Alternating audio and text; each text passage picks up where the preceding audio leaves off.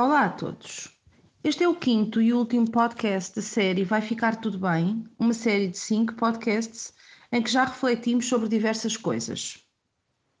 Falámos sobre os recursos de que precisamos para lidar com esta crise, do impacto que esta situação tem ou pode vir a ter nas relações de casal e também nas relações entre pais e filhos, e ainda como podemos despedir-nos de quem perdemos quando os rituais associados à morte estão hoje tão diferentes.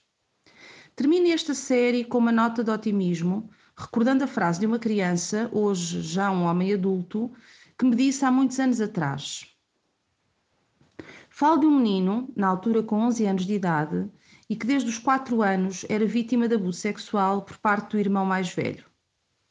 Falo de um menino que durante anos e anos foi vítima de uma violência brutal, mantida em segredo pelo medo, pela vergonha e pela culpa.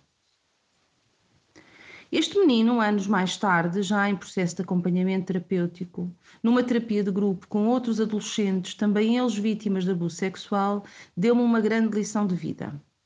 Um dos outros rapazes dizia que tinha uma ferida que sangrava e queria sangrar sempre, pela experiência negativa e traumática que tinha passado, e que essa ferida ia estar sempre aberta, o que significava que para ele a sua experiência de abuso o marcava de forma negativa para sempre.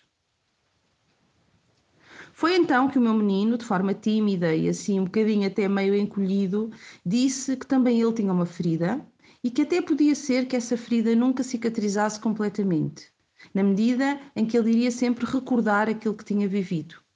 Afinal de contas, dizia ele, não existem borrachas mágicas que nos tirem as memórias da cabeça. Mas, continuou ele, a minha ferida pode até não cicatrizar completamente, mas eu posso aprender a pôr um penso. Posso aprender a viver com isto sem que isto me destrua. Eu sou muito mais do que aquilo que o meu irmão me fez. Esta sua partilha no grupo teve um impacto imenso na forma como os outros rapazes viviam a sua história e tentavam elaborar as suas vivências negativas, também elas de abuso. E confesso que me marcou para sempre. Há dois ou três anos atrás, voltei a encontrar este menino, agora já com cerca de 30 anos de idade. Foi ele que me procurou, perguntando, mantendo ainda o seu jeito meio tímido, se podíamos voltar a conversar e que tinha saudades minhas e eu disse-lhe que também eu tinha saudades dele. Confesso que nesse dia, por saber que iria estar com ele ao final da tarde, estive sempre nervosa.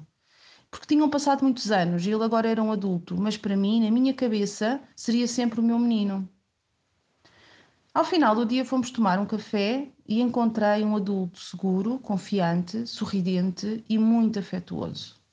Falámos durante horas e horas e horas e as lágrimas saíam, ora dos olhos dele, ora dos meus.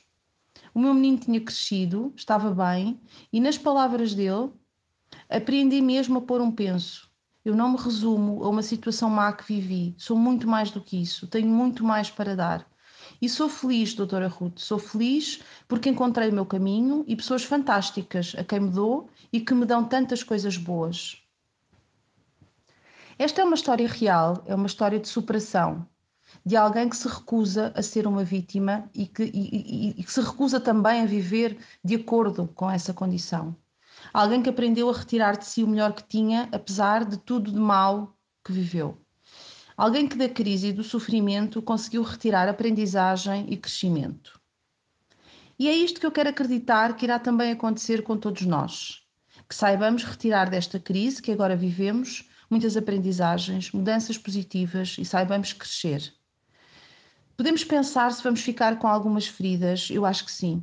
Eu acho que vão ficar algumas memórias menos boas, mas como dizia o meu menino, podemos sempre aprender a pôr um penso. Queria agradecer a todos que me acompanharam neste caminho de reflexão e acreditem que também eu cresci e aprendi com ele. Beijinhos.